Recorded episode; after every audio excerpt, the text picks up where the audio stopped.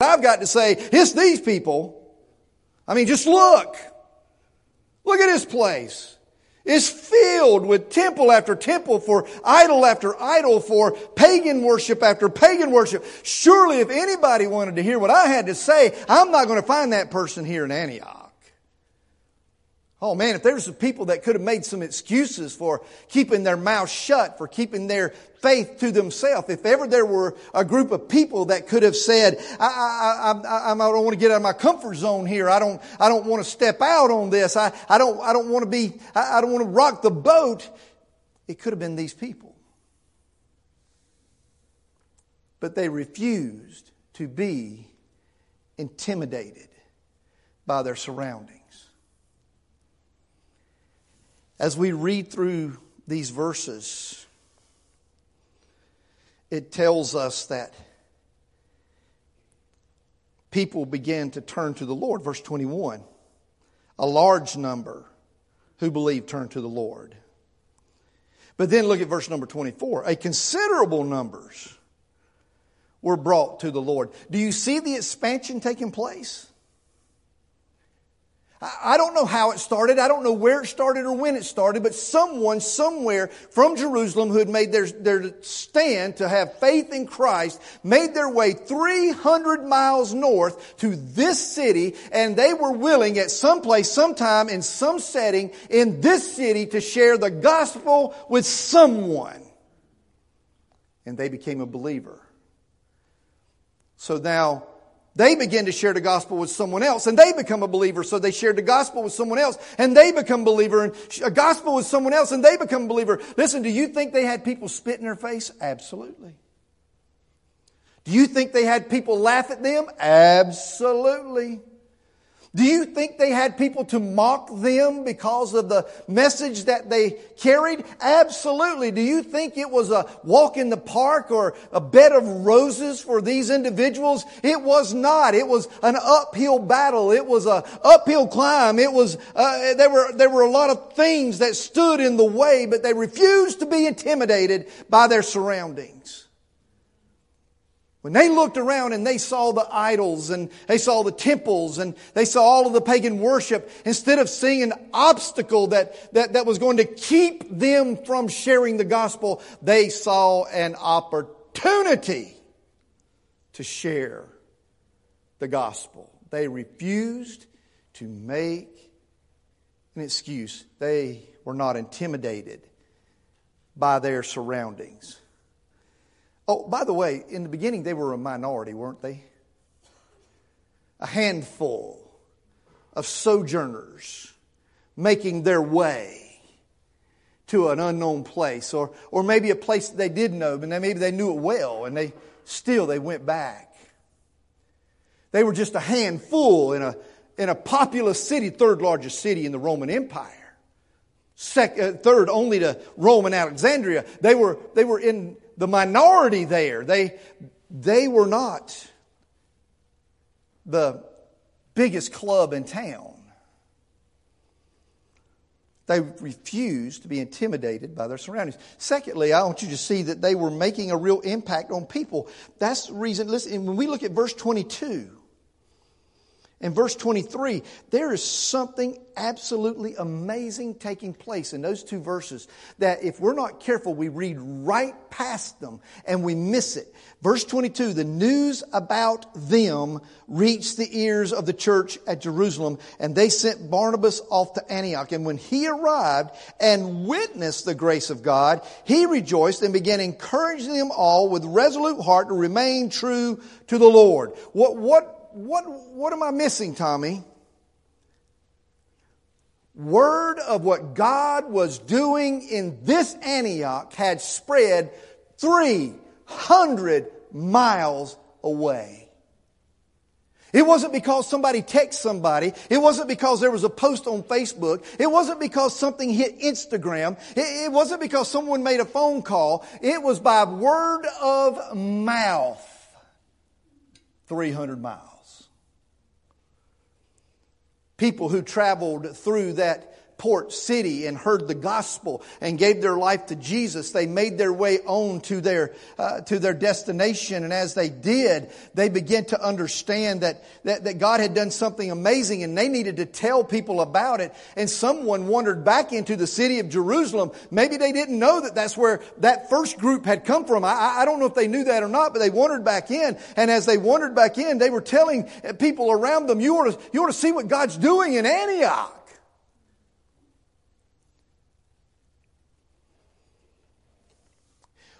What would happen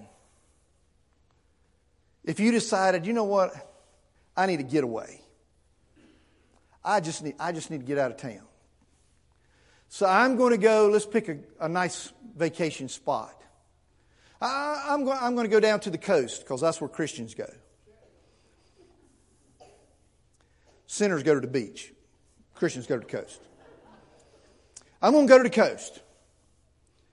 And so you roll up into your favorite coastal city and you're in your local restaurant there. You're preparing to eat a meal there in your favorite coastal city, and the, the waitress is, is coming up to you and she, she says, uh, Where are you from?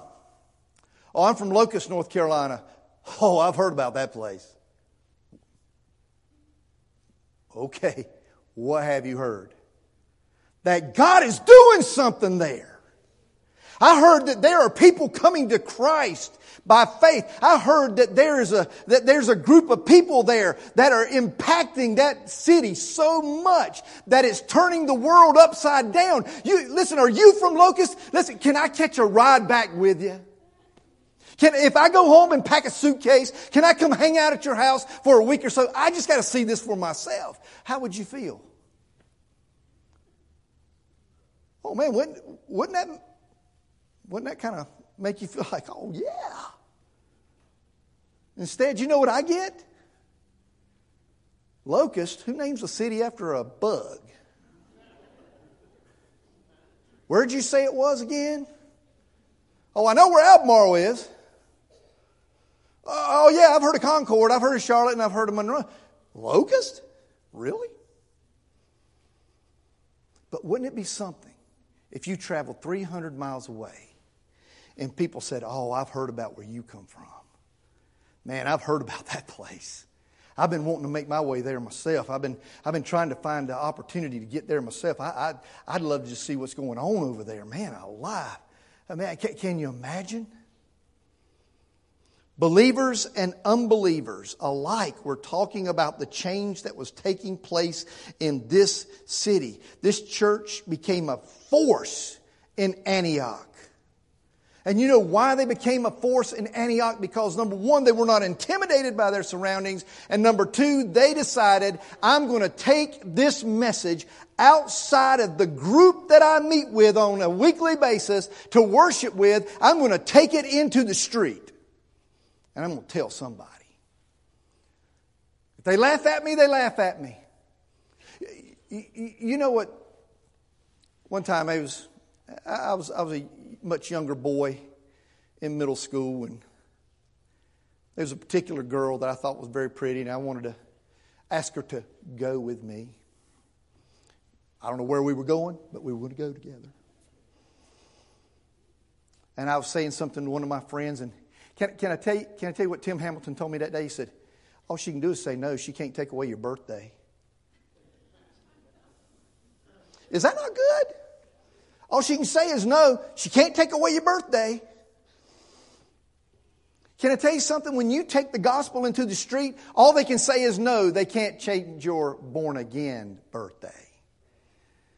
They don't make you, that doesn't make you any less saved or any less called to carry the news. It just means they said no. the blood is on their hands now. They were making a difference where they were. They were the talk of the town. When you mentioned Antioch of Syria, you had to, in the very next breath, mention those who were followers of the way that they were called at that time, which are the believers in Antioch. You couldn't say one without the other. If you said a group of believers, they thought of Antioch. If you said Antioch, you thought of a group of believers. They were synonymous with each other because of what God was doing in that city through that church.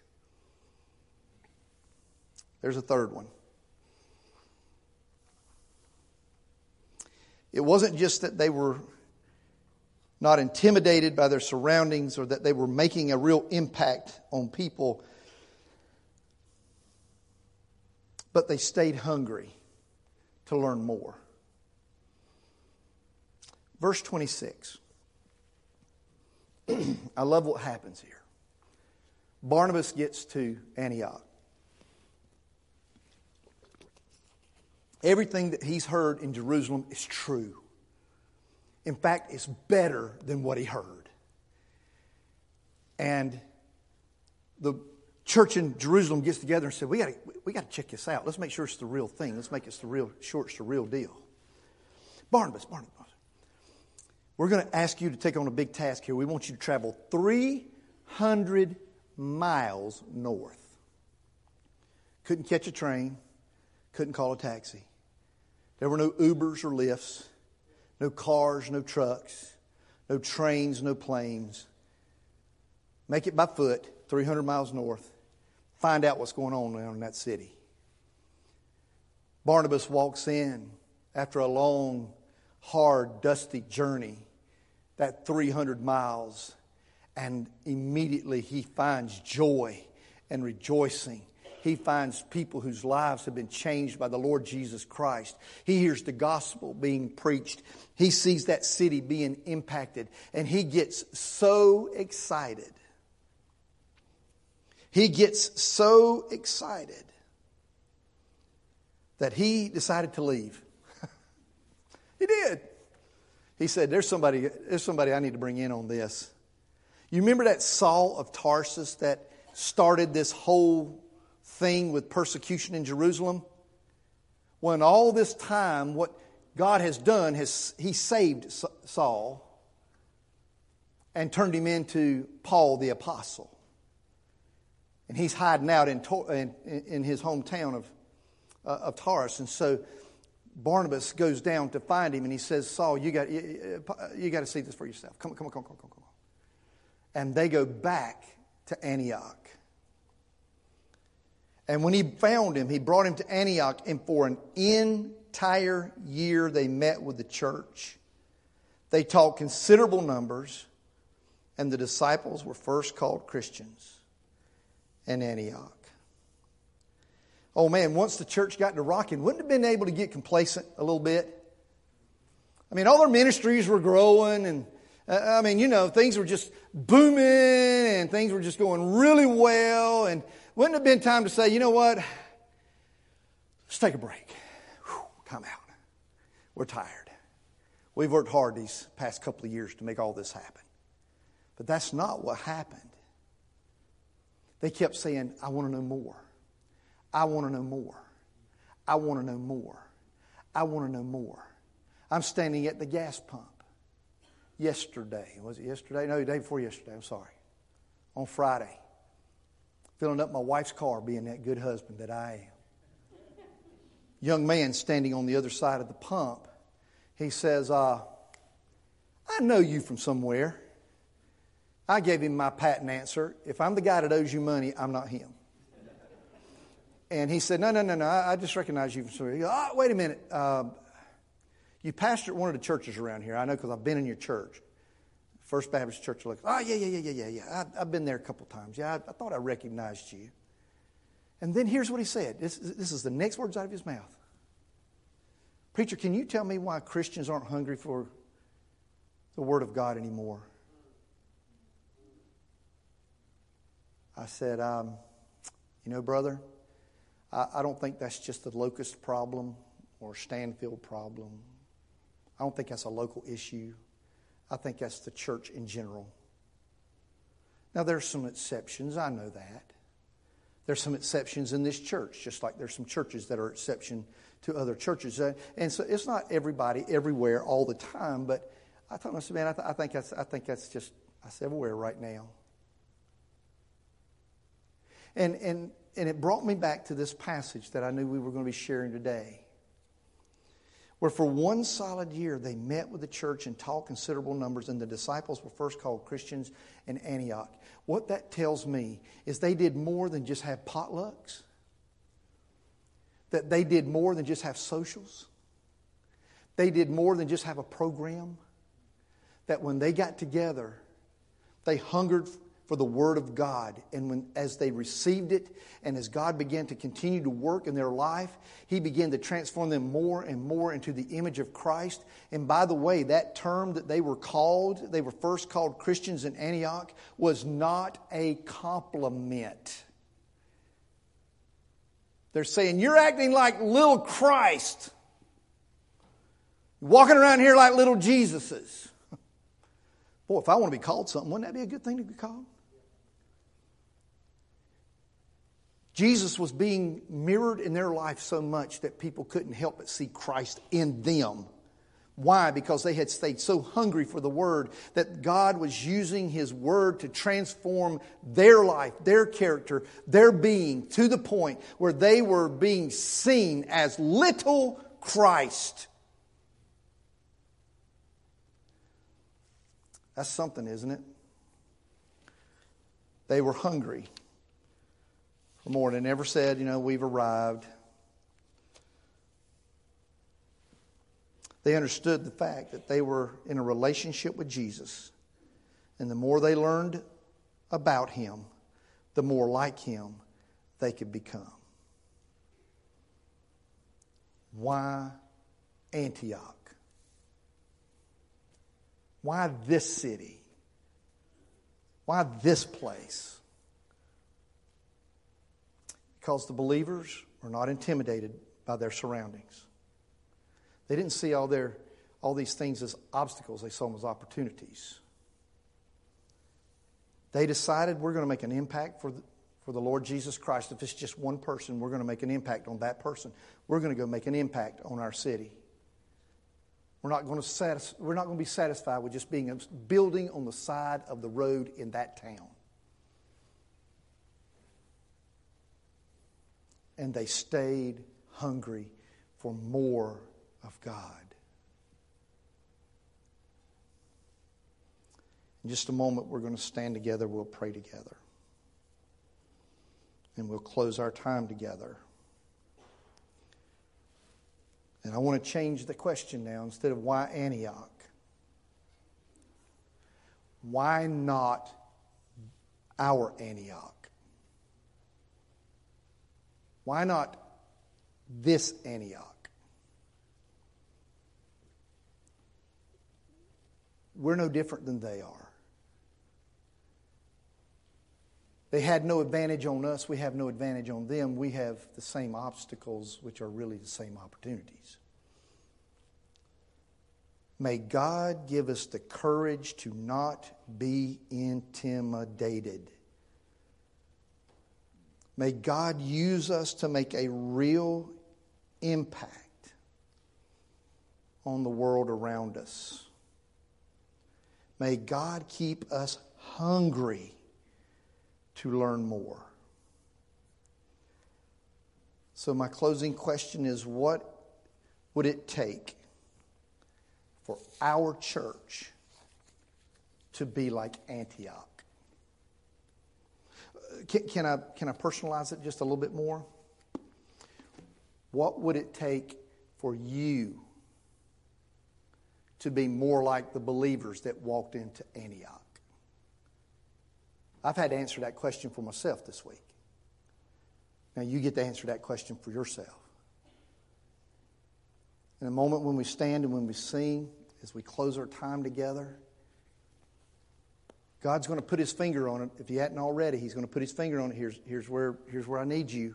Here's where I need you. Here's where I need you to I, need you to repent, or I need you to, I need you to shore this up. I need you to grow in this area. I need you to advance in this. I, here's where I need you. He's, he's putting his finger on it right now. Here's where I need you. If this is going to be Antioch, if this is going to happen here, here's what, here's your part in it. He's already telling you what it is. The question is now, what are you going to do by that? And as we sing, it may be that right where you are in this altar, wherever you may choose, it may be that it's time for you to say, as I've had to say, Oh God, use me to make this Antioch impacted for the kingdom. Let's pray. Father, thank you. Thank you for those brave men and women, Jews and Gentiles who not only fled for their life from Jerusalem,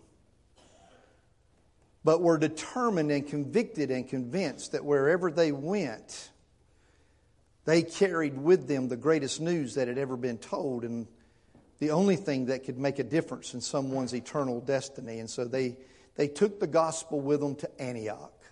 Thank you for those brave men and women who were not intimidated by their surroundings, but instead took it on as a challenge and an opportunity. Thank you, Lord, that they, they decided they wanted to, to make an impact on their, their community. They didn't just want to be a member of it, they didn't just want to be a part of it, they wanted to make an impact on it.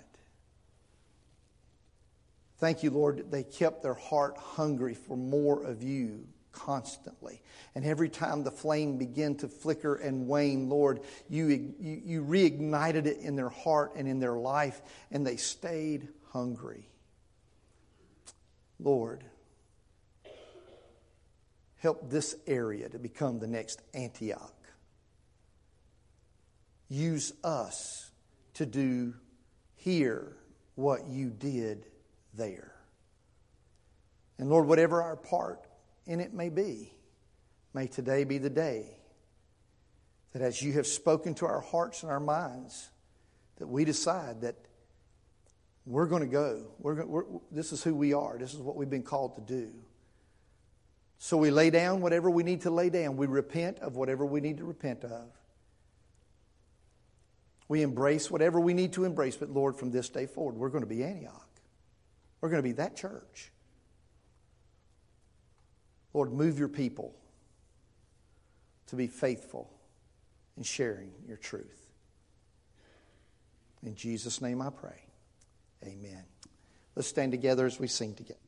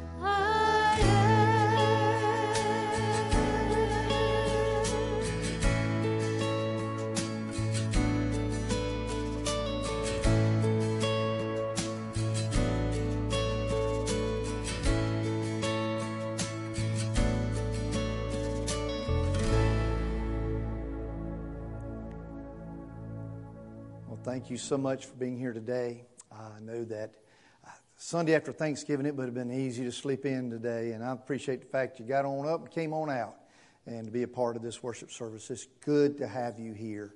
And uh, my prayer is that uh, God has spoken to your heart, used our worship time together to encourage you, to motivate you, to, to build you up uh, in some way, fashion, or form. Again, if you're going to be part of our children's church leader training, uh, you'll need to make your way downstairs to the conference room uh, where lunch will be served there. But thank you again for being here. Uh, let's be dismissed with a word of prayer.